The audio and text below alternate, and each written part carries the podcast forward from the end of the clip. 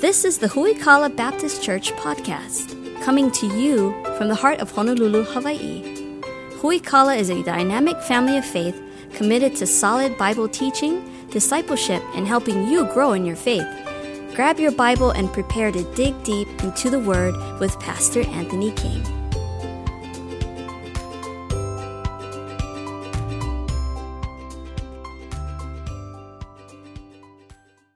Psalm 27, we're continuing our series entitled Fear Less. Uh, if you have the Huikala app on your phone, which you should, uh, you can click on uh, our Fear Less series. Click on today's message. There's a button that says Fill in Notes. Uh, you can actually click on that, it'll show you all the verses we're going to cover, uh, all the blanks that we got uh, for you for today. you can follow along that way. Just grab a sheet of paper and jot down some notes as we go through this passage. I think this is message number uh, seven in our series. We got two more weeks left, and then we'll go back to Philippians 4, uh, verse by verse, to that. And so, I also want to encourage you if you don't normally come on Sunday nights, come tonight at 5 o'clock, uh, because tonight we're taking a look through the book of James. We're still going through that verse by verse, but tonight's message is making the most of the Word of God. We're going to take a look at how we can maximize our use of the Bible. And so, I want to encourage you to be here tonight at 5 o'clock. Even if you don't normally come, come tonight, because I know tonight's message will be a help uh, to you for sure. Psalm 27. We're going to read through the, uh, the whole psalm. This is one of those psalms that's so rich that we really could make an entire series out of this. There's only 14 verses, but there's so much truth about the character of God, uh, about the Christian life, uh, so much truth about fear versus faith in this passage. We're just going to hit the high points to, today. Uh, we're just going to get the really low hanging fruit, I guess you could say. Uh, but there's so much good stuff, and I'd encourage you to, to parse through this psalm yourself, uh, read through it, because I know for a fact it'll be a help to you. Psalm 27, we're going to start in verse number one. The Lord is my light and my salvation. Whom shall I fear? The Lord is the strength of my life. Of whom shall I be afraid? When the wicked, even mine enemies and my foes, come upon me to eat up my flesh, they stumbled and fell. Though a host should encamp against me, my heart shall not fear. Though war should rise against me, in this will I be confident. One thing have I desired of the Lord that I will seek after, that I may dwell in the house of the Lord all the days of my life, to behold the beauty of the Lord and to inquire in his temple. For in the time of trouble he shall hide me in his pavilion. In the secret of his tabernacle shall he hide me. He shall set me upon a rock. Now shall mine head be lifted up above mine enemies round about me. Therefore will I offer in his tabernacle sacrifices of joy. I will sing, yea, I will sing praises unto the Lord. Hear, O Lord, when I cry with my voice. Have mercy also upon me and answer me. When thou saidst, Seek my face, my heart said unto thee, Thy face, Lord, will I seek. Hide not thy face from me, put not thy servant away in anger. Thou hast been my help. Leave me not, neither forsake me, O God of my salvation. When my father and my mother forsake me, then the Lord will take me up. Teach me thy way, O Lord, and lead me in a plain path because of mine enemies. Deliver me not over into the will of mine enemies, for false witnesses are risen up against me, and such as breathe out cruelty. I had fainted unless I had believed to see the goodness of the Lord in the land of the living. Wait on the Lord, be of good courage, and he shall strengthen thine heart. Wait, I say, on the Lord. If you have a guy who could have some confidence, some bravado, some uh, I guess, courage and boldness, it would probably be David. You take David from uh, the age of a boy, he was a shepherd. He fought against lions uh, to keep them away from his sheep. Uh, when nobody else wanted to stand against Goliath, he was willing to stand against Goliath. When God chose to, uh, a king over Israel after Saul had sinned against Israel, the first good king of Israel, we sometimes refer to him as David. You talk about a guy who had uh, the ability to go out to war and to throw down with people. Uh, they, they sang songs about how David, how tough David was in battle. Saul has slain his thousands, David his ten thousands. Talk about a guy who was tough, it was David. But it's interesting that when it comes to finding confidence in difficult times, David realized that self confidence was no confidence at all. David realized that he needed to lean on something that was stronger than himself. And David probably has a resume better than anybody in this room here today of the things that God did in his life, the things that he saw, the things that he had overcome. But he realized that that was not enough. You and I make the mistake when we think that we're strong enough to handle it on our own, we're tough enough to just grind through it and get through it. We need something that's greater than ourselves. Entitled today's message, Confidence and Fear. When we take a look at things like fear, uncertainty, and doubt, we need to understand that our self confidence fails, but our confidence in God never will. We take a look at verse number one. He says here about the Lord, the Lord is my light and my salvation. Whom shall I fear? The Lord is the strength of my life. Of whom shall I be afraid? Again, someone who could call their own self confidence David, but he says, No, no, I'm not going to do that because I only have confidence in the Lord. While David had many reasons to boast and brag and to, to walk in his own boldness, he realized also his own shortcomings. He realized how he was not enough to make it. He realized his own failures, and he needed something greater than himself. I love how he describes in verse number one the Lord is my light. You see, you and I cannot find the way on our own. We need the light of the Lord. He is my light. It's interesting as we look through the Bible, God is always personified by light. Darkness is always evil, darkness is always bad, but light is always points us to who God is. We think of Jesus, who he says, I am the light of the world. Jesus Christ brings light to darkness. Jesus goes on to say that you and I, if we're the children of God as Christians, we are the light of the world also. There were to be salt and light in a very dark world. And that no man lights a candle and then places it under a bushel replaces it on a stand. The, a city on a hill cannot be hidden because it's out there, it's bright, it's shining the way that you and I are supposed to shine. But our source of light is not our own personal light, our source of light is the Lord. The book of James says that every good and every perfect gift cometh down from above, from the Father of lights, in whom is no variableness, neither shadow of turning. God is all light all the time. And light dispels darkness, and light allows us to see things clearly as they are. You see, before you and I knew Jesus, before you and I were saved or born again, we didn't understand spiritual things. The Bible says that much of this world walks in darkness. They don't see things the way that you and I see them. Again, if, if all I know is what I see here on this earth, if my eyes are darkened to the truth, I think that this is all that there is. Hey, you only get one time around on this earth, you better make it a good one. So life's too short to spend time being unhappy, working a job you don't want to do, living in a place you don't want to live, being married to somebody you don't want to be married to, having kids that frustrate you. Life's too short, so you need to get out there and enjoy life. That's what the world says because they're walking in darkness. But when God illuminates and makes everything clear for you. Light dispels darkness and allows you to see things more clearly. Also, whenever it's dark, fear creeps in, doesn't it? Because we can't see clearly. We have uh, the luxury of living in, in Hawaii, and there's all kinds of little critters around here sometimes. There's been times before where it's dark and I feel something go across my head. Flip on the light and find I probably should have left the light off, right? I didn't want to see what just crawled across my head. We have uh, geckos in our house. And just so you know, geckos eat cockroaches, so geckos are our friends. And so sometimes people want to kill geckos. Let them live, let them be. You're going to be, have a lot less bugs in your house if you got geckos. And so they're our friends. They can also save us 15% or more on our car insurance. So just let them be, all right? But light's a unique thing, isn't it? Last uh, uh, this past weekend, we had some interesting things that were taking place over on Kona Street. And uh, if you've never driven down Kona Street, you probably don't have a need to. Don't ever go. And so uh, it's interesting. Over here, we have multi-million dollar condos, and over here we have uh, bars and, and hostess bars and prostitution and drugs and everything else. Uh, it's, it's amazing that 180 feet can have that much of a difference, but it does. But there's some stuff going on back here. Me, me and my son Van went back there to check it out. And I got one of my big, huge Maglite flashlights with D batteries, right? Because a couple of things. First of all, you need light when you go out into the darkness. And second of all, the big Maglites with the D batteries can also be used as a to prop the door open, is what I was going to say. But Okay, can be used as a weapon too. Uh, but uh, again, you go out there, I want light.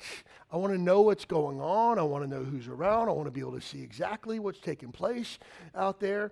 Why? Because light dispels darkness and light brings courage because at least you can see things clearly. And the Lord is our light. You find time and time again if you were to read through the Psalms, how God is spoken of as light, Psalm 18, verse number 28, for the thou wilt light my candle, the Lord God will enlighten my darkness. Psalm 84, 11, for the Lord God is a sun and shield, and the Lord will give grace and glory, and no good thing will he withhold from them which walk uprightly. Psalm 84, 11 is one of those verses in your Bible you should circle, you should star, you should underline, you should probably commit to memory. If you have an app on your phone or mobile device, you should highlight that in whatever app you use. Psalm 84 11. The Lord is a sun and he's a shield. And it's interesting that the Lord is not a lamp illuminates an area around you. God is the sun that brings light to everything. The Bible tells us that in heaven there will be no sun because God is the light there. And so God doesn't just illuminate a small portion for us, God illuminates and brings light to everything. God is a sun and shield. God will give grace, but He'll also give mercy. And what a great promise there. In Psalm 84 11, I love this part. And no good thing will He withhold from them that walk uprightly. That's what we sometimes refer to. We don't have time to unpack it today, but this is what we sometimes refer to as a conditional promise. You do your part, God does his part. No good thing will he withhold from who? From those which walk uprightly. So you can't walk in rebellion and disobedience to God and expect him to give you all the good things. It doesn't work that way. But if you walk in holiness and righteousness and obey the Lord, no good thing will he withhold from them which walk up, uprightly. Why? Because he's our sun, he's our shield, he'll give grace, he'll give mercy, and he'll give you every good thing as long as you choose to do it his way. Man, what a great God. But again, we see time and time again throughout the Bible that God is, is described by light. And so light dispels the darkness. You and I can't find our way on our own. We need God's light. The psalmist also says in Psalm 119, Thy word, the word of God, is a lamp unto my feet and a light unto my path. And so, if God is the light, how does he show himself to us? Through his word. So, again, you can't know God without knowing the God of the Bible. You can't know God's plan for your life without knowing the Bible. And so that's why I encourage you build your life upon the Word of God. Secondly, I love what it says in verse number uh, one as well. The Lord is my light and my salvation. Whom shall I fear? You and I need to understand really quickly that we cannot fix our mess. He is our salvation. When it comes to life, you can't figure it out on your own. You can try. It'll end poorly, I guarantee you that. But we need someone to deliver us from our current situation. We need a Savior. Primarily, when we think of needing a Savior or the Lord being our salvation, we think of eternal life and the salvation of our soul. That's definitely important for sure. The Bible says that we're born into this world as enemies of God. In Romans chapter 5, the Bible says that we're the children of wrath, the children of disobedience, we're the children of the devil. We're not part of God's family. We're actually the enemies of God because we've sinned against God. The Bible says that there's none righteous, no, not one. All of us have sinned against the holy God. All of us are in need of a Savior from our sins. We're all in danger of God's judgment. I deserve to go to hell. You deserve to go to hell because we've broken God's law, not once or twice, but on a continual basis. And because we've sinned against God, the Bible says the wages of sin is death. God's judgment is coming for each and every one of us. Somebody's going to have to pay for the sin that we've done, the Bible says. And so you can pay on your own by being separated from God, by spending eternity in hell. That will even things up between you and God or someone can pay for you. I cannot pay for your sin. I owe, owe, God my own debt. There's no church in the world that could pay for your sin. There's not enough religious works you could do to pay for your sin. You couldn't be baptized enough to wash away all the wrong that you've done. There needs to be a person who can pay that price for you, and his name is Jesus. Romans chapter 5, verse number 8. But God commendeth or demonstrates his love toward us in that while we were yet sinners, Christ died for us You see, I was supposed to die, but Jesus died in my place. I was supposed to be punished. Jesus was punished for me. I was supposed to endure the wrath of God. Jesus endured the wrath of God on my behalf and, and gives me the opportunity to have my sin debt paid. But there's a catch. You have to make a decision for yourself. God requires two things of you faith and repentance.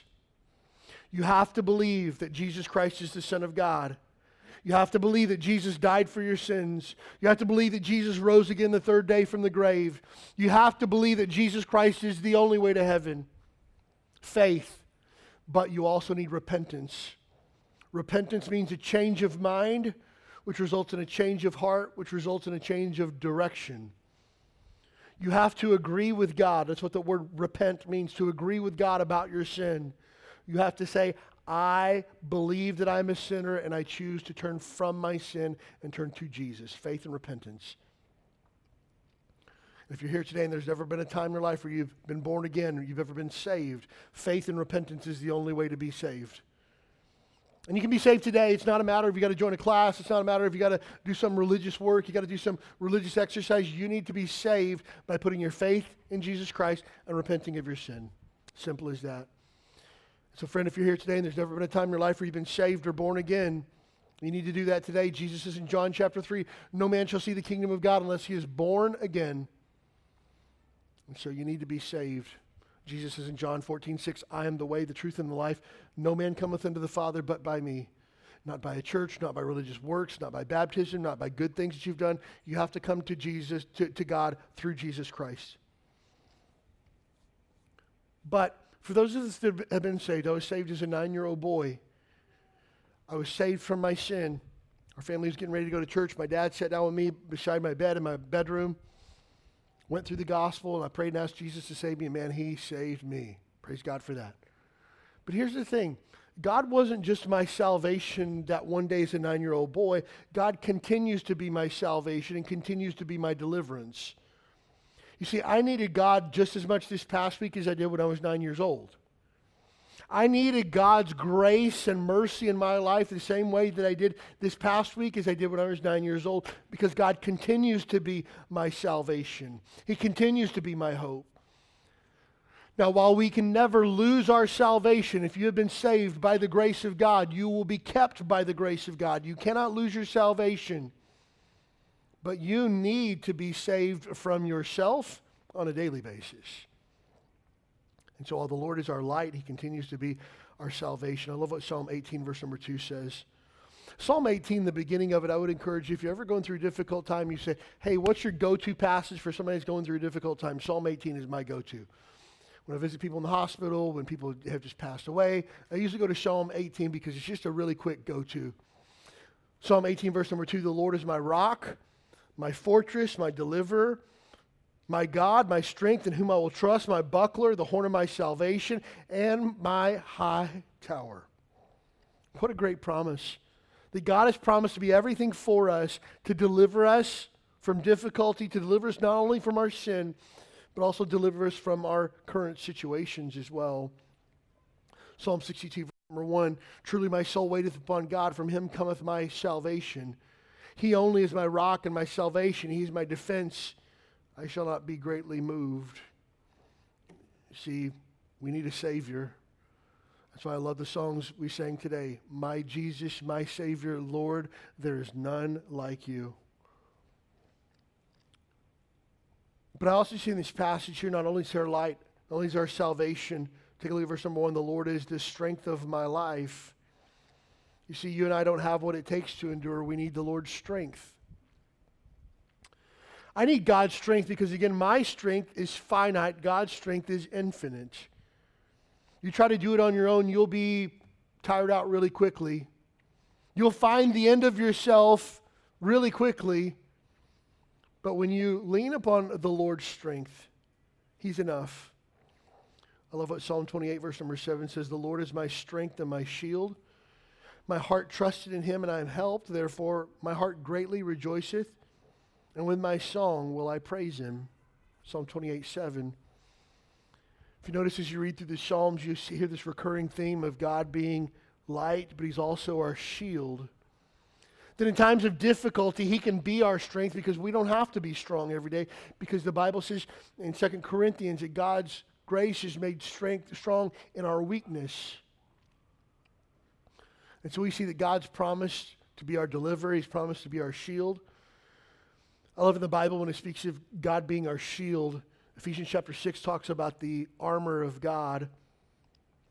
And the shield that it speaks of in this case here is kind of a full length body shield. If you've ever seen, uh, you know, older movies where they stand in like a garrison with a shield and they lean behind their shield, that's the type of shield that it says that God is. From aggressors, from things being shot at us, from the arrows of the enemy, you and I can stand behind the shield, and God has promised to protect us from that. But I love in Psalm 18 also, it says that He's also our buckler. The word buckler is not a word that we typically use in our vocabulary today, but a buckler is also a type of shield. But this type of shield is a little bit smaller. Think of like a Captain America shield, and it's meant to be worn on the arm in battle. And it's not only to fend off the enemy attacks and to hide your, your vital organs behind, but it can also be used as a weapon in close quarter combat. And so God's promised not only to be a shield where we can run behind and find refuge, He's also offered to be for us in the midst of a battle a weapon where we can continue to advance, not just run and hide. Again, so much richness that we find of, the character of God that we find from the Psalms. I always encourage you if you're going through a difficult time in life, when you find yourself in the midst of, of, of a fog of, of battle, when you find yourself in difficulties and trials, run to the Psalms. You will find help there, I promise you. Because again, you find who God is in relation to who you are, and there's always hope there. So you and I need to lean on the Lord's strength. It's also important to note as we go through this again, we're just trying to hit the high points of Psalm uh, 27 here today. But verse number three though a host should encamp against me, my heart shall not fear. Though war should rise against me, in this will I be confident. It's interesting to note that David's mindset of not having fear and being able to walk in boldness, it isn't based on his circumstances.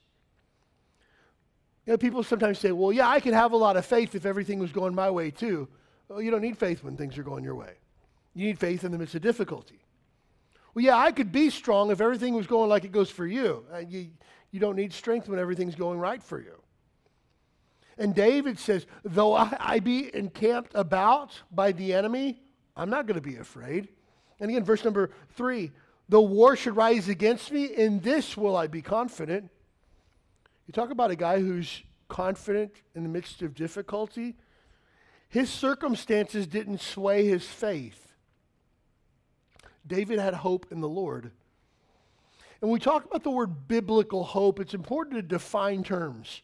When we talk about biblical hope, we're not talking about, well, I hope things get better, or I hope everything goes my way. I hope this situation works out. We use that word hope synonymously with the word wish. Like, I hope I have something good for lunch today. I hope traffic's not bad this week. It's a wish. Biblical hope is not a wish. When we talk about biblical hope, we're talking about a confident expectation based on the character of God and the promises of His Word. That's what hope means. I'll repeat that again. Hope is a confident expectation based on the character of God and the promises of His Word. So when the Bible says that we have the hope of heaven, it's not like, well, I hope there's a heaven and I hope I get there. No, no, no. We have the confident expectation of heaven because God has promised it in His Word and we have hope for eternal life.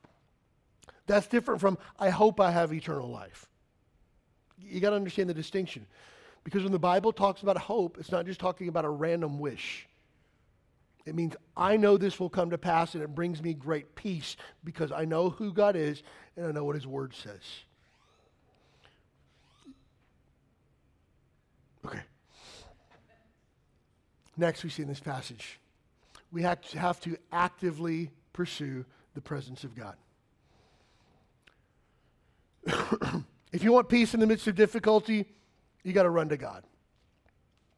Now, when we talk about the attributes of God, there's certain attributes that God has. For example, God is omniscient, What that word omniscient means is he's all knowing. God knows everything that there is. That's an attribute that belongs to God and to God alone. When we talk about the attributes of God, we sometimes refer to these types of attributes as non communicable attributes of God. What that means is he doesn't share them with anybody else. Now, God has other attributes, for example, love. God shares that attribute with us. It's a communicable attribute. God gives it to us so that we can give it to others. But there's certain non communicable attributes of God that are His and His alone. Omniscience, being all knowing and knowing everything from the beginning to the end, is a uh, non communicable attribute of God. The sovereignty of God, that God is, is, has a plan from eternity past to eternity future, and He's always in control, even when it appears that He may not be. The sovereignty of God is an attribute of who God is. He's sovereign king over all of creation. When we think about the power of God, God is omnipotent or all powerful. That's an attribute of God that God alone has. Now, these are really important because you need to understand that God doesn't share these attributes with anyone else. And while Satan is a powerful foe, he's not omniscient, he doesn't know everything, he's not all powerful, he's not sovereign. And so when the Bible it says, Greater is he that is in you than he that is in the world, basically means, sure, Satan is a worthy adversary, but when it comes to fighting God and the power of God in us, it's not even a fair fight. It's actually kind of embarrassing because Satan is not as powerful. But when it comes to another attribute that God has, God is also omnipresent. He's all places at all times. There's nowhere that you and I can go that God is not because that's an attribute of God is omnipresence. And again, Satan is not omnipresent. That's a non-communicable attribute of God that only God has. How does that relate to this? When we talk about actively pursuing the presence of God, it's not a matter of, well, God's everywhere at all times. It's a matter of finding God, being close to God, and spending time in communion with God is what we're talking about when we're talking about actively pursuing the presence of God. Take a look at verse number four in our passage, Psalm 24, I'm sorry, Psalm 27, verse 4. One thing have I desired of the Lord that I will seek after, that I may dwell in the house of the Lord all the days of my life, to behold the beauty of the Lord, and to inquire in his temple. From the time of trouble he shall hide me in his pavilion, in the secret of his tabernacle shall he hide me, he shall set me upon a rock. You see, he's actively pursuing the presence of God. Now, it's interesting. He says, I want to go into the house of God. I want to be in the tabernacle. Just to help you understand how things worked in the Old Testament. In the Old Testament, God traveled with the children of Israel through the wilderness. And wherever they would go and they would set up camp, they would erect a tent where God's Spirit would come down from heaven would dwell with his people in this tent, also known as a tabernacle. When they would leave, they would pack up the tent, they would travel on a little ways, set up camp, set up the tabernacle. God's Spirit would come down, dwell with his people. Came time to move, Spirit would go up, pack up the tent, move on to the next place. And they did this until they settled in Jerusalem, and they still had a tabernacle in Jerusalem. And finally, David says, God, I've got a really nice house, but you don't. I want to build you a house. And God says, David, you spilled too much blood. You can't build me a house, but I'll let you prepare it, and one of your sons can build a house. And Solomon built the temple of God. And then the temple was erected, and God's Spirit came down to dwell with his people in the temple. And there was a section of the temple that was off limits. You couldn't go. It's called the Holy of Holies. There's actually a curtain that was there that kept people out because that's where God's Spirit was. It was the holiest place on planet Earth because this is where the Spirit of God dwells with his people the temple. Now, when Jesus was upon the cross and he said, It is finished, the Bible says that the veil of the temple tore from the top to the bottom, thus showing that the Spirit of God would no longer be held captive in a holy of holies in the temple, that, that now it was open for whosoever would come to God could have the Spirit of God with him. Jesus said, The temple is going to be destroyed. I'm going to rebuild it. He destroyed it himself and rebuilt it in three days. But here's the thing the temple in Israel was actually overthrown, ransacked, and tossed. If you know anything about history, you know it sits on top of where the temple was, the Dome of the Rock, which is a Muslim temple now. And so we could look at this as Christians and go, whoa, whoa, whoa, whoa. That was God's house, and now it's a pagan temple. Man, we should be upset about that, right? No, actually, not at all. Because the Bible tells us in the New Testament, under the new covenant with Jesus, that the temple of God is now where? Anybody want to guess? Inside every believer. What, know you not that your bodies are the temple of the Holy Spirit? God no longer needs a house. He lives inside of you. I remember when I was a kid, uh, my mom used to get on to us for running in church because this is God's house, it's holy, and you don't run in God's house. The choir loft is the best place in the world to play hide and seek and tag. Like tag in the choir loft, like you get somebody like two rows apart, you're done. Like you go this way, I go that way, it's just over. Oh, we got so much trouble because this is God's house and it's holy. And I was certain that there was a verse in the Bible that thou shalt not run in the house of God and play tag. I was certain of it. It was like the 11th commandment or something. I don't know. But you know what I found out? There's nothing special about a building. Did you know that the place that we are, we call this, this address who we call a Baptist church, but this isn't the church. You know, this is just a, a warehouse building with concrete walls. There's nothing special about this building. It used to be a Fantastic Sam's hair salon over there. Used to be a Korean massage parlor over here that stayed open until 2 a.m. on the weekends because everybody needs to get their kinks in their shoulders worked out at 2 a.m. on a Saturday night, right? Nothing special about this. Now, have we taken this space and redeemed it for the kingdom of God? Absolutely. Has God given us the opportunity to have a witness in our city with a building like this? Absolutely. Do we use this to advance the kingdom and to share the gospel? Definitely. But is there anything inherently holy about the building that we're in? I tell you, there's not.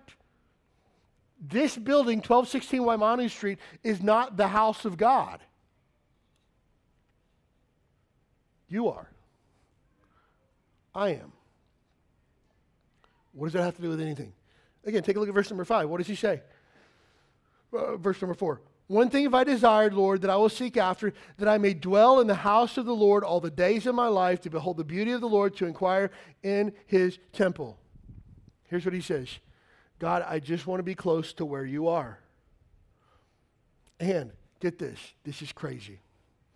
If you are the house of God, and I am the house of God, and then every week until Jesus returns, the houses collectively of God gather together multiple times throughout the week to worship God corporately together, to sing praise and worship to God corporately together, to fellowship, to live in community, to care for one another as the houses of God together collectively.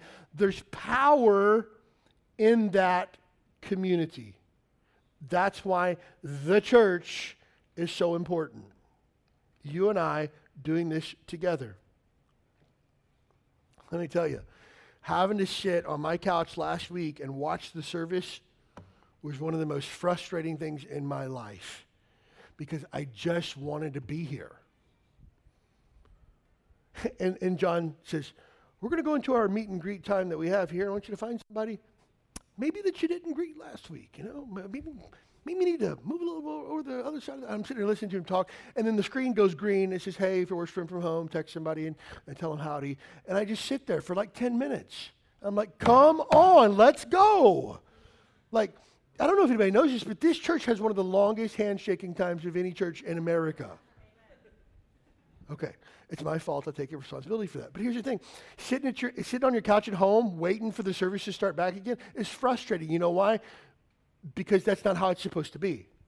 You're not just supposed to sit on your couch and stare at the TV. You're supposed to say, Hey, I haven't met you yet. My name's Anthony. Oh, you're part of the body of Christ. Good to know.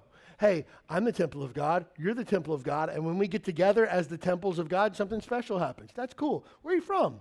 Where'd you grow up? Hey, tell me a little bit about yourself. What kind of work do you do? Hey, we should grab coffee sometime. Hey, we should grab a meal sometime. Hey, you're the body of Christ. I'm the body of Christ. This is really cool. Hey, I've never met you before, but you're my brother. You're my sister. This is awesome. That's how it's supposed to work.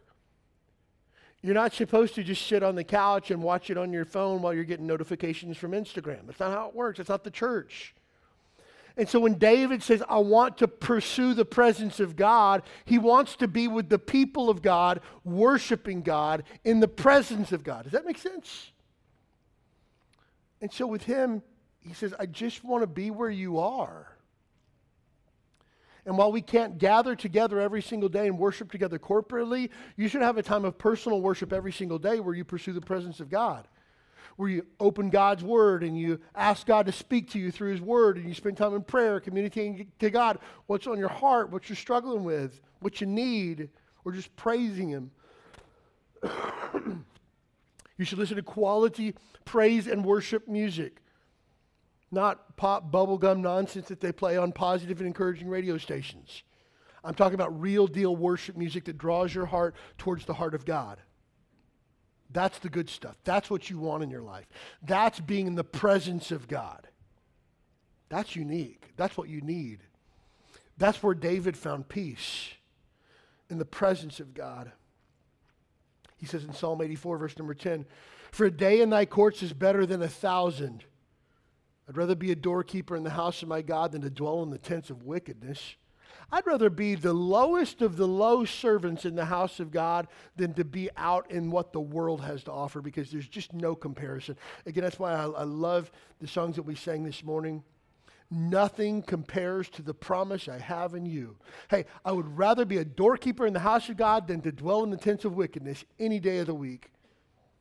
And David says, I just want to be where you are. Author Edward Welch said it this way When you seek the Lord, it means more than just finding a safe place. It means that you order your life according to the laws of the kingdom. The psalmist beseeches God to teach me your ways. And when you seek the king, you're also seeking the kingdom and his righteousness. And see, to pursue the, act, the active presence of God, we need to be mindful of eternal things. You see, so many times we can get tunnel vision on the things of this earth, and we think that these are the only things that matter but you're missing out on the eternal things. Often, when talking with Christians, they get their priorities misplaced. They'll say things like, well, you know, it's been a busy week this week. You know, of all the things that we're involved with, we think like, oh, oh, I go to work, I spend some time relaxing, watching TV, maybe I go to the gym, we go out to dinner sometimes, spend time with the family, hang out with friends you know, catch up on some projects from work, do some stuff around the house, cut the grass, do some stuff on my honeydew list, whatever, whatever. Then we go to church. And God kind of gets lumped in the things that we do on a, a, daily basis. And I'll say things like, hey, I miss you guys in church on Sunday. And they'll say, oh, it's been a busy week. I mean, crazy stuff going on. Like, I didn't even get to the gym this week. Oh. So, like, being in God's house with God's people together collectively as the house of God and going to the gym are kind of the same thing because that's the level of importance you place on it. That's, that's totally different. That's not how the Christian life is meant to be lived. Minding eternal things means that God is the center of everything and everything else is just a, a hub off the spoke of who God is. You see, the work that I do is just my opportunity to glorify God and to reflect His goodness in the workplace, in my community. You see, the people that I spend time with, these are people that sharpen my relationship with God, help me to be a better Christian, or they're people that I'm trying to bring to Christ. My hobbies that I'm involved with are fun to be around, but I'm trying to find people at the gym or find people in my canoe club that I can bring to Jesus. You see, my time that I spend with family isn't just mindless time staring at a TV screen. We're actually trying to develop in my children and in my family and in my home a love for Jesus. And the entertainment that I choose to be involved with actually is entertainment that either helps me to build up my faith or doesn't tear it down because God's the center of everything. That's what it means to mind eternal things. When we see life as just life, and then I'm going to throw in a spiritual component on the top. No, no. Jesus is the cherry on the top, He's the whole dessert. And so we have to make sure that we understand that from a spiritual perspective. Romans chapter 8, verse number 5 says, For they that are after the flesh do mind the things of the flesh, but they that are of the Spirit, the things of the Spirit. Here's what Romans chapter 8, verse number 6 says For to be carnally minded is death, but to be spiritually minded is life and peace. Look, you want to focus on the things that this world has to offer, you will be greatly disappointed and you will only find death and destruction. You want to put your focus on eternal things? Here's what the Bible says you will find life and peace, which is really just what your heart craves. And so God wants to do a work in you, but you have to make sure that your focus is on the right things. We have to not only be mindful of eternal things, we also need to be focused on the promises of God. You want peace? Megadose on the Bible. Here's the thing the Bible says that there are great and precious promises of God that are available to you. But you might not even know that because you don't spend time in the Word. That's why I tell you to read the Bible every single day, every single day until you see Jesus face to face. Read the Bible. Become a student of it. Live your life on it. Because there's promises that you don't even know anything about. There's promises that you have not yet claimed. There's things that God wants to give you to help you this week, but you don't even know that it's there. So, being in the presence of God is more than just showing up to church once a week. Hey, look, if you're waiting for me to spoon feed you the Word of God every single Sunday, you're missing out on being able to eat the rest of the week for yourself. My job as a pastor is to help you to be a self feeder so that when you come to church on Sunday, it's like a charge, it's the spark plugs that gets you fired up to carry you through the rest of the week so that you can walk with Jesus on your own. Look, if you're if you're basing your relationship with Jesus on showing up on Sunday and hoping that I've got a good word for you, you're missing out on the best part of, of walking with Jesus. So again, we got to focus on the promises of God's word. That's our strength. That's our confidence. That's our boldness. Psalm 119, verse number 92. Unless thy law had been my delights, I should have perished in mine affliction. I will never forget thy precepts, for with them thou hast quickened me or made me alive. Psalm 119, 92.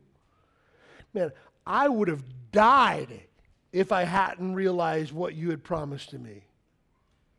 You see the level of importance that he places on the Bible? I would have died if I had not known what you had promised me. This is somebody who's built their life on the Word of God. Next, in actively pursuing the presence of God, you need to be aware of God at work around you. It's easy to get caught up in what's going on in the last seven days. For me, it's hard because I can name you a dozen things that have happened in the last two weeks that I can complain about, but I also need to remember how good God's been.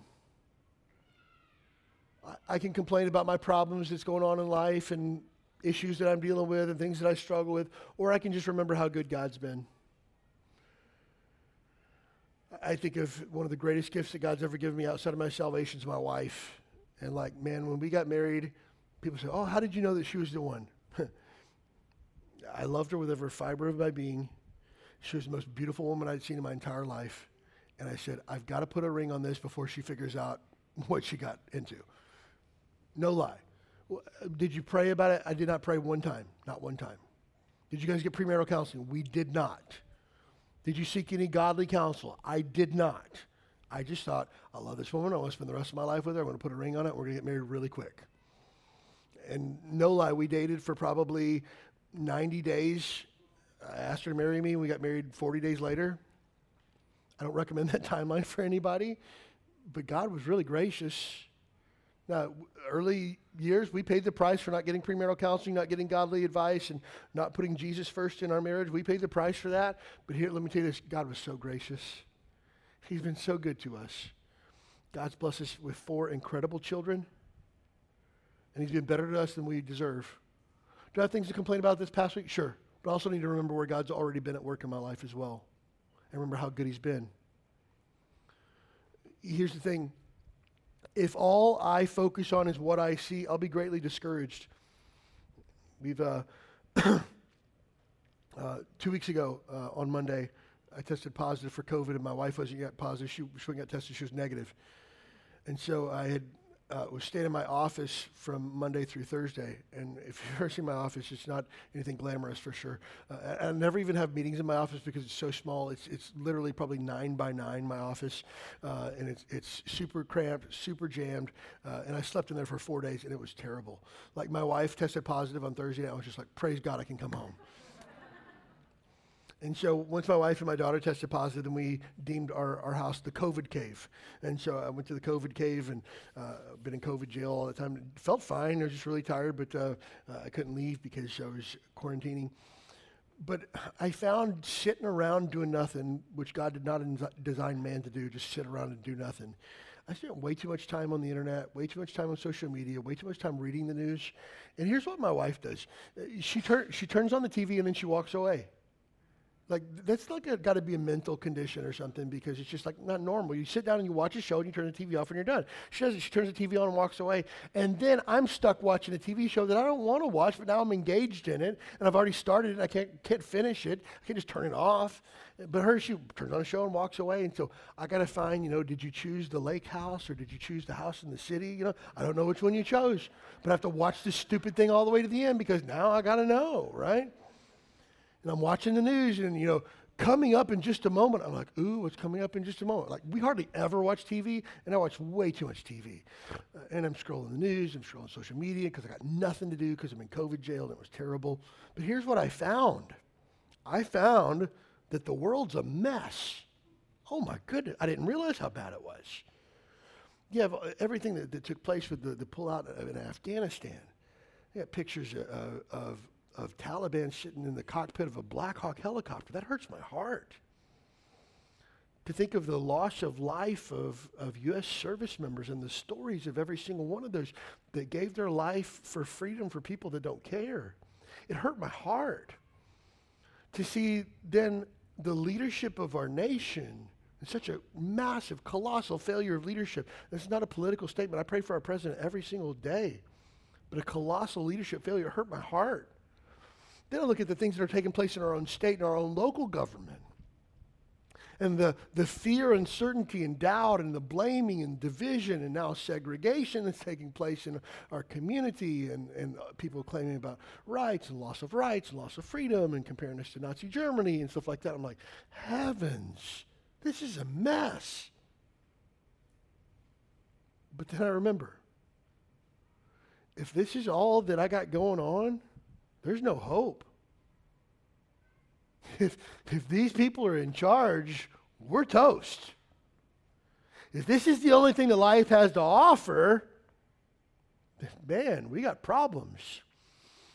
But then I remembered that God is still at work and that all of this is going to burn one day. And God is still on the throne. God is still sovereign. God still has a plan. God's still doing something special. And while our church attendance has dropped by 60% in seven days, I know that God knows what He's doing because I certainly don't.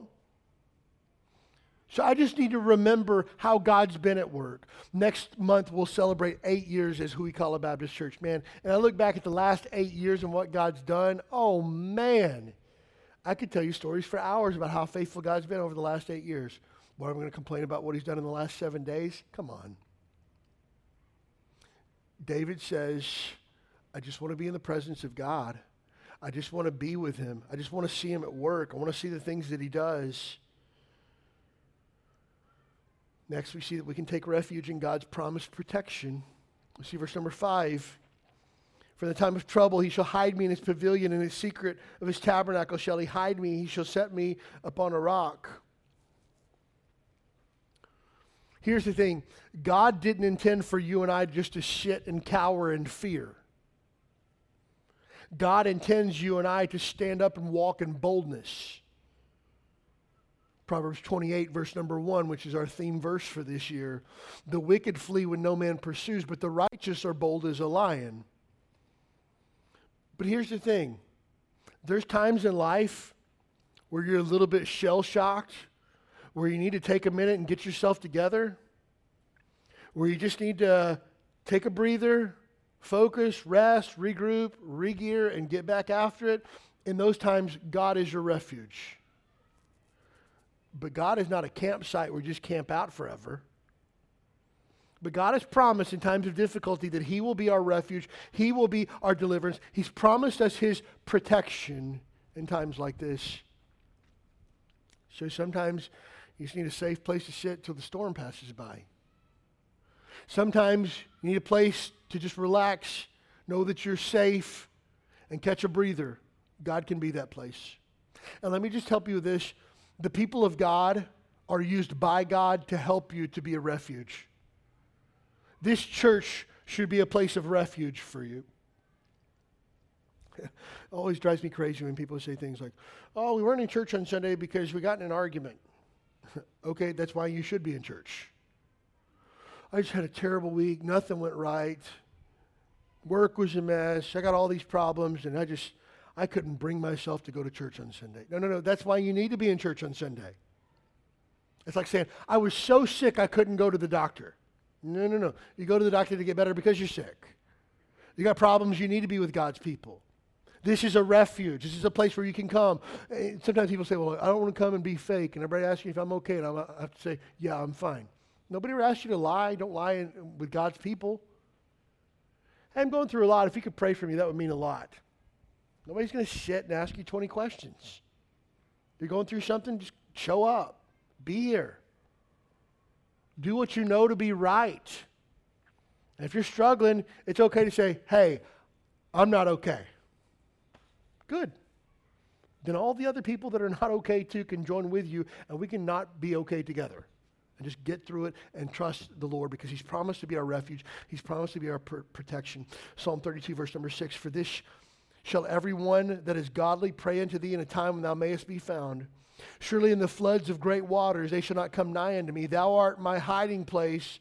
Thou shalt preserve me from trouble. Thou shalt compass me about with songs of deliverance. Selah.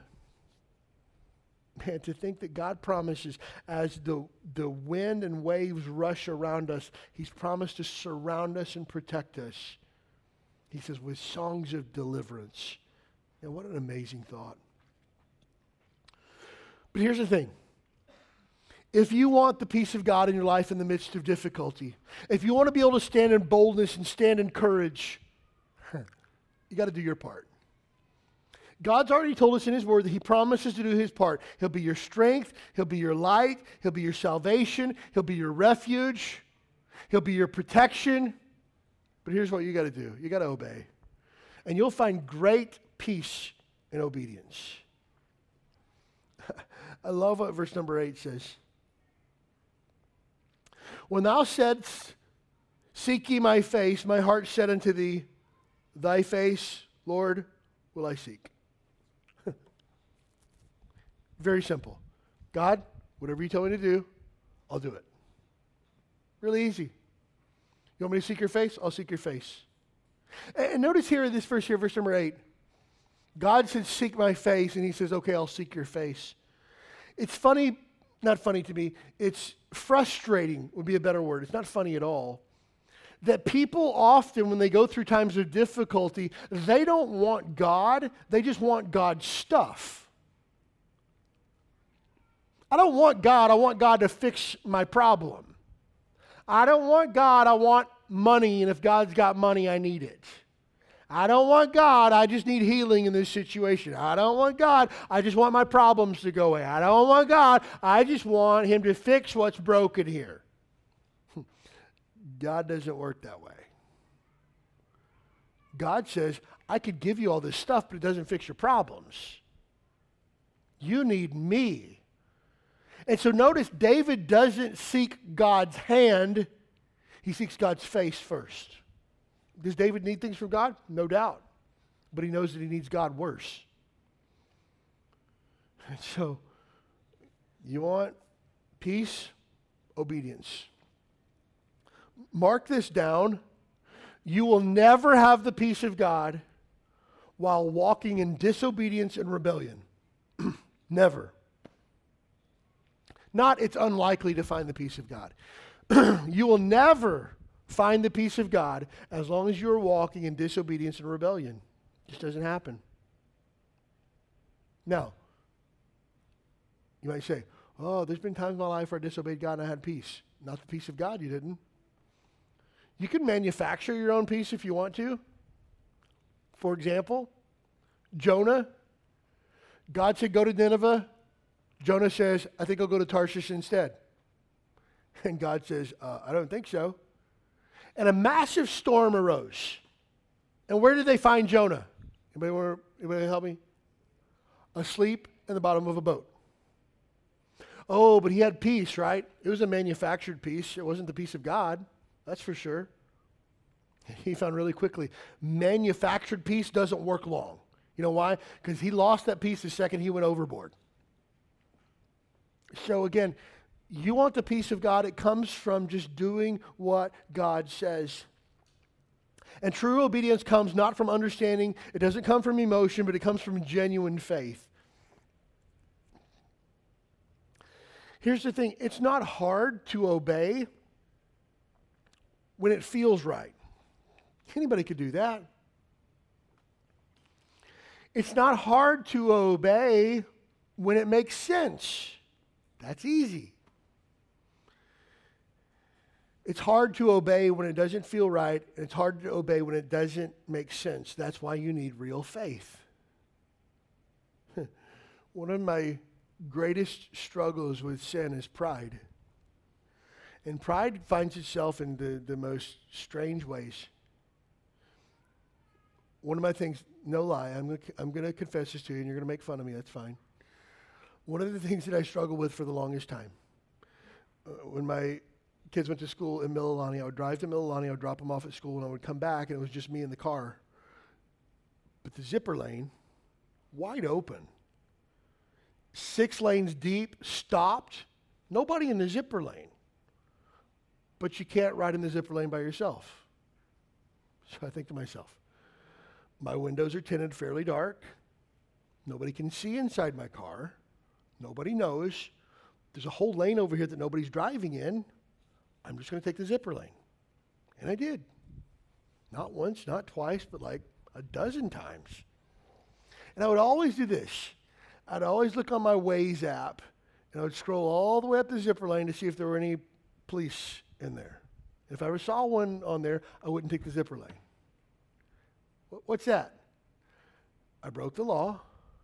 I knew it was wrong, but I didn't care because I was busy. You know what that is? It's pride. You say, oh my goodness, the biggest sin that you have is riding in the zipper lane by yourself. No, no, no. Get this. That's a hard issue to say that the rules are okay as long as they work in my favor. It's a hard issue that says, I'm willing to obey as long as it's what I want. It's a hard issue that says the rules are fine unless they don't make sense or they shouldn't apply or they're dumb.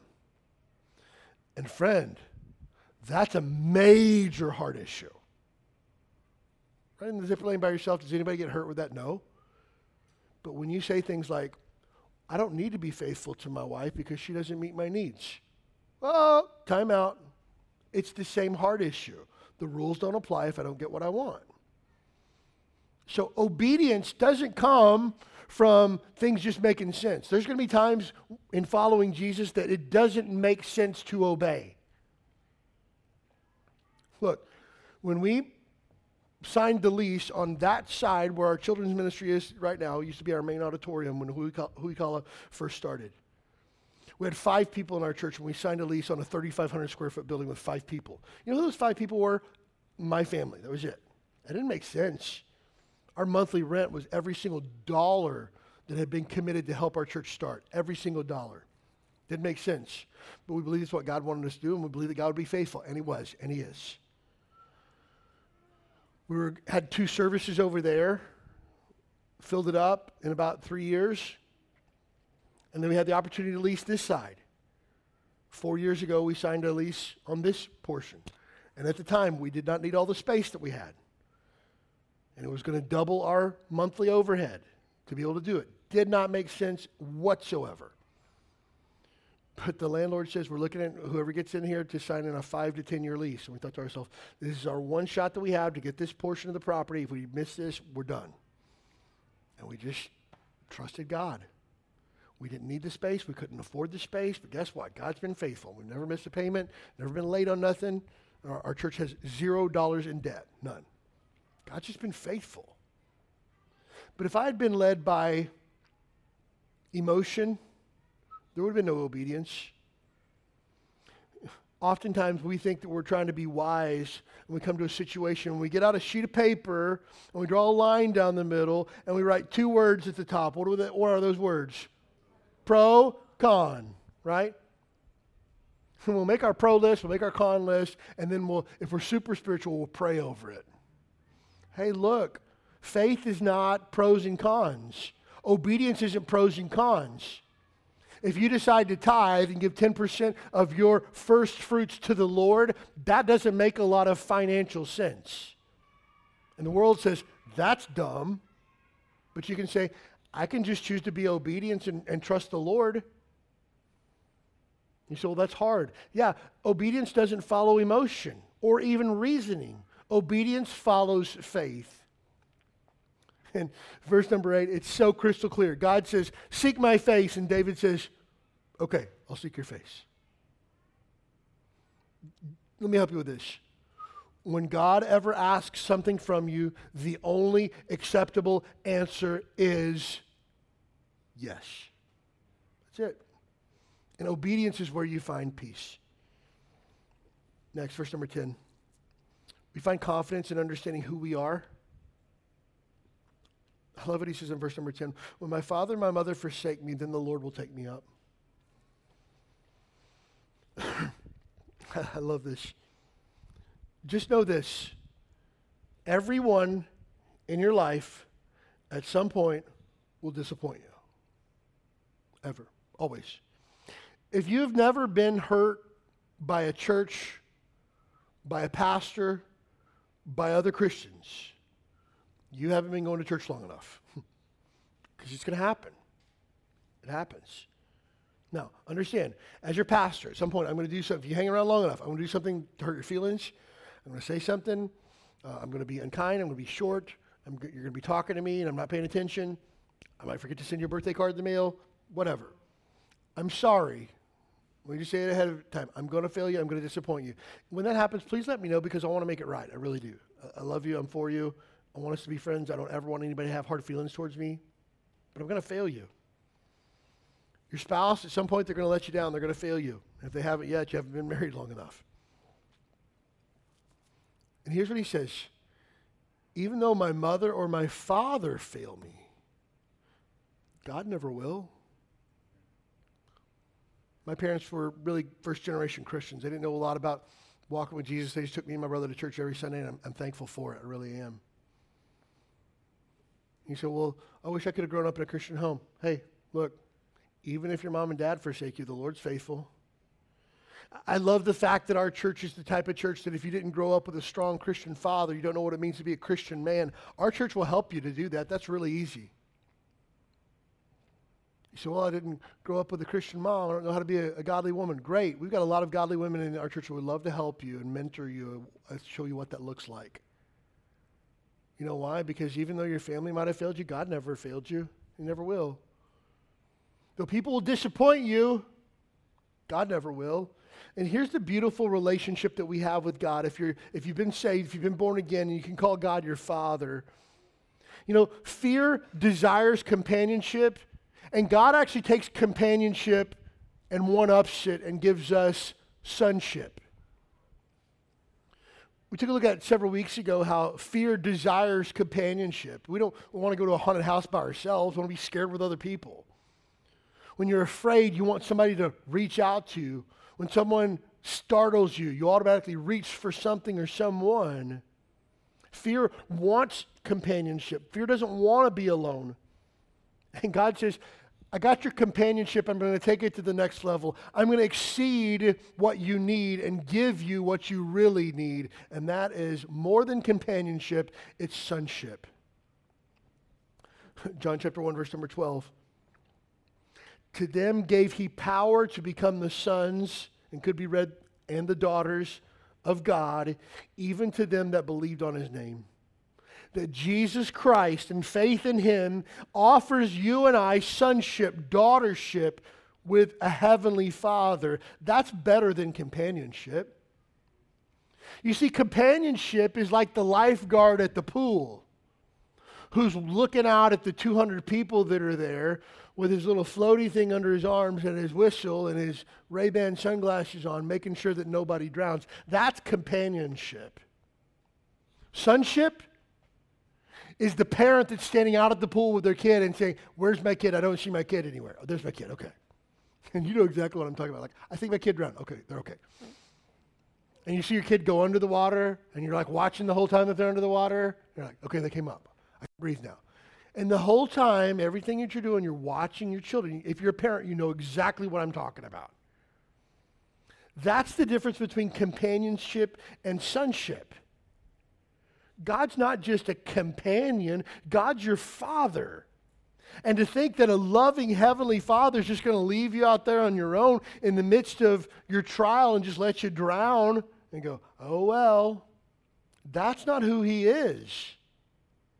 And so when God says, your parents might have failed you, but I won't, you can trust him because he's a better father.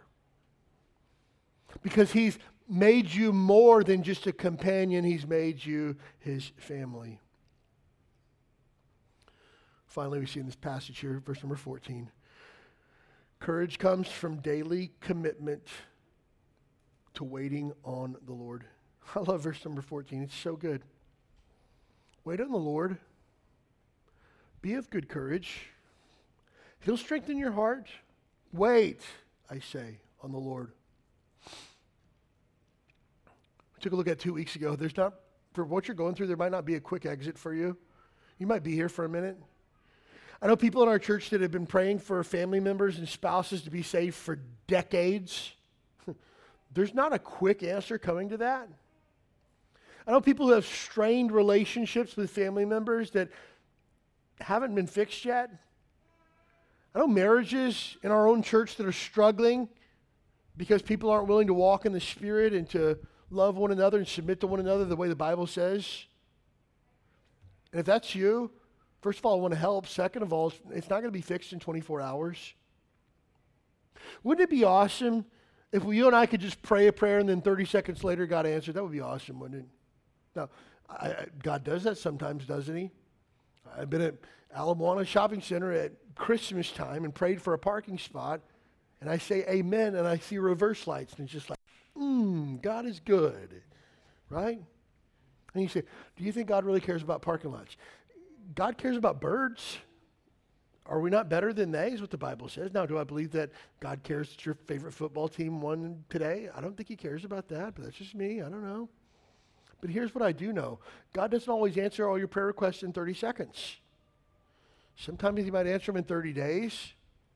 Sometimes he might answer them in 12 months. Sometimes you might answer them in a few decades. But that's where the growth comes in for you.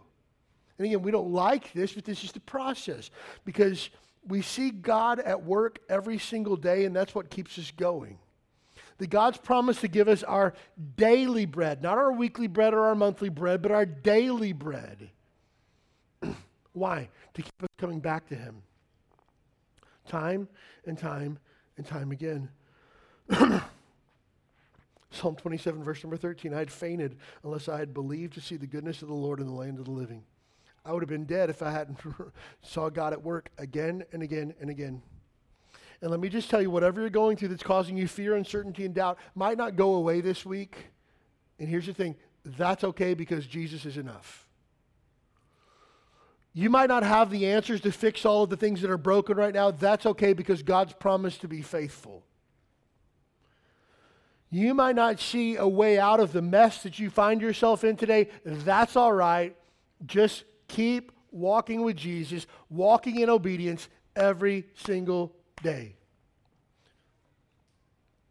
Because immediate results don't grow your faith, waiting does.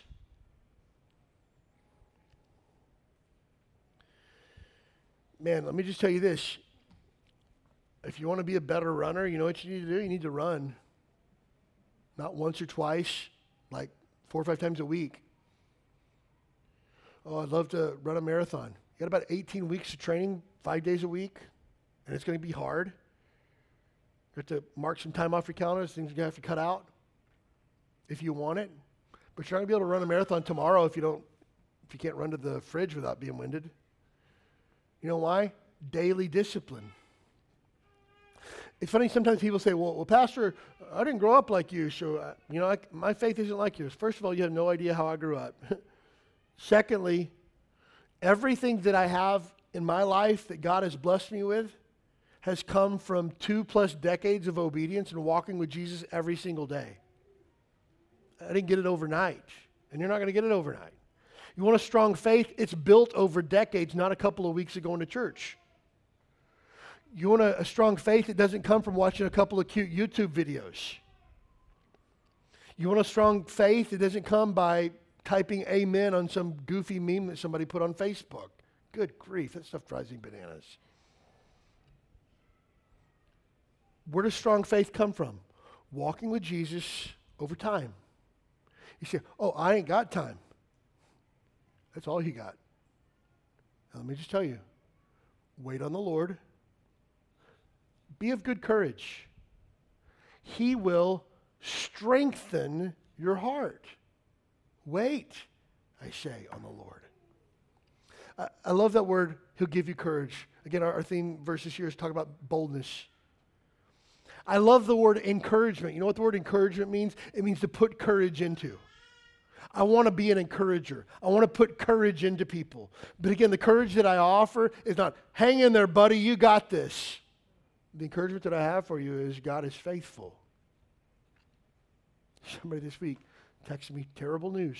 Again, I text you back. I love you. I'm praying for you. Three words God is faithful.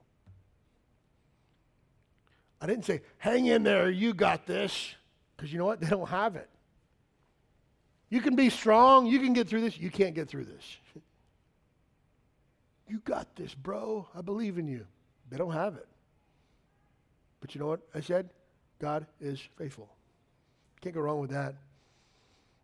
Did the hurt go away immediately? Nope. That's why you got to wait on the Lord, be of good courage, allow Him to strengthen your heart. Again, it's a process.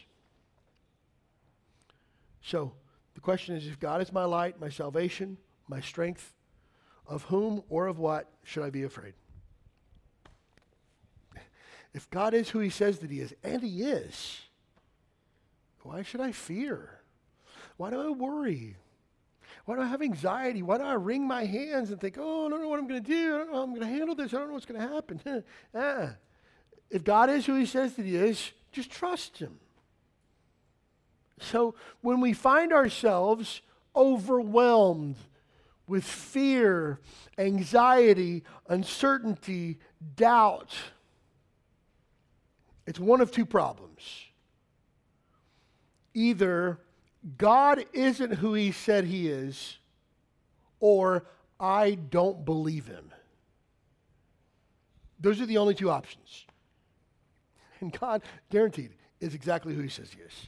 So the only problem is we don't have enough faith. We don't believe him. And that's why fear must be triumphed by faith, not just that we can grind through it but that God is who he says he is and he's good to his word and you can take it to the bank. Most important thing in the world, if you're here today and you don't know for sure that you're saved, friend, you don't have access to these promises of God. You do have reason to fear because after this comes God's judgment upon your life and you need to be saved. But for those of us that are saved, fear, uncertainty, doubt, anxiety, getting upset about the things you see on the news, let all that go. God's in charge. He's faithful. He's good. I just need to be obedient. I just need to do what He told me to do. And if we do that, we'll find a peace that passes all understanding. Let's live like that this week.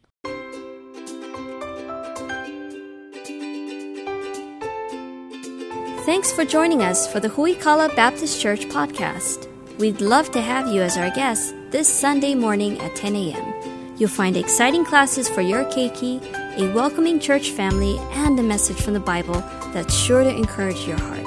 Join us this Sunday. You belong here.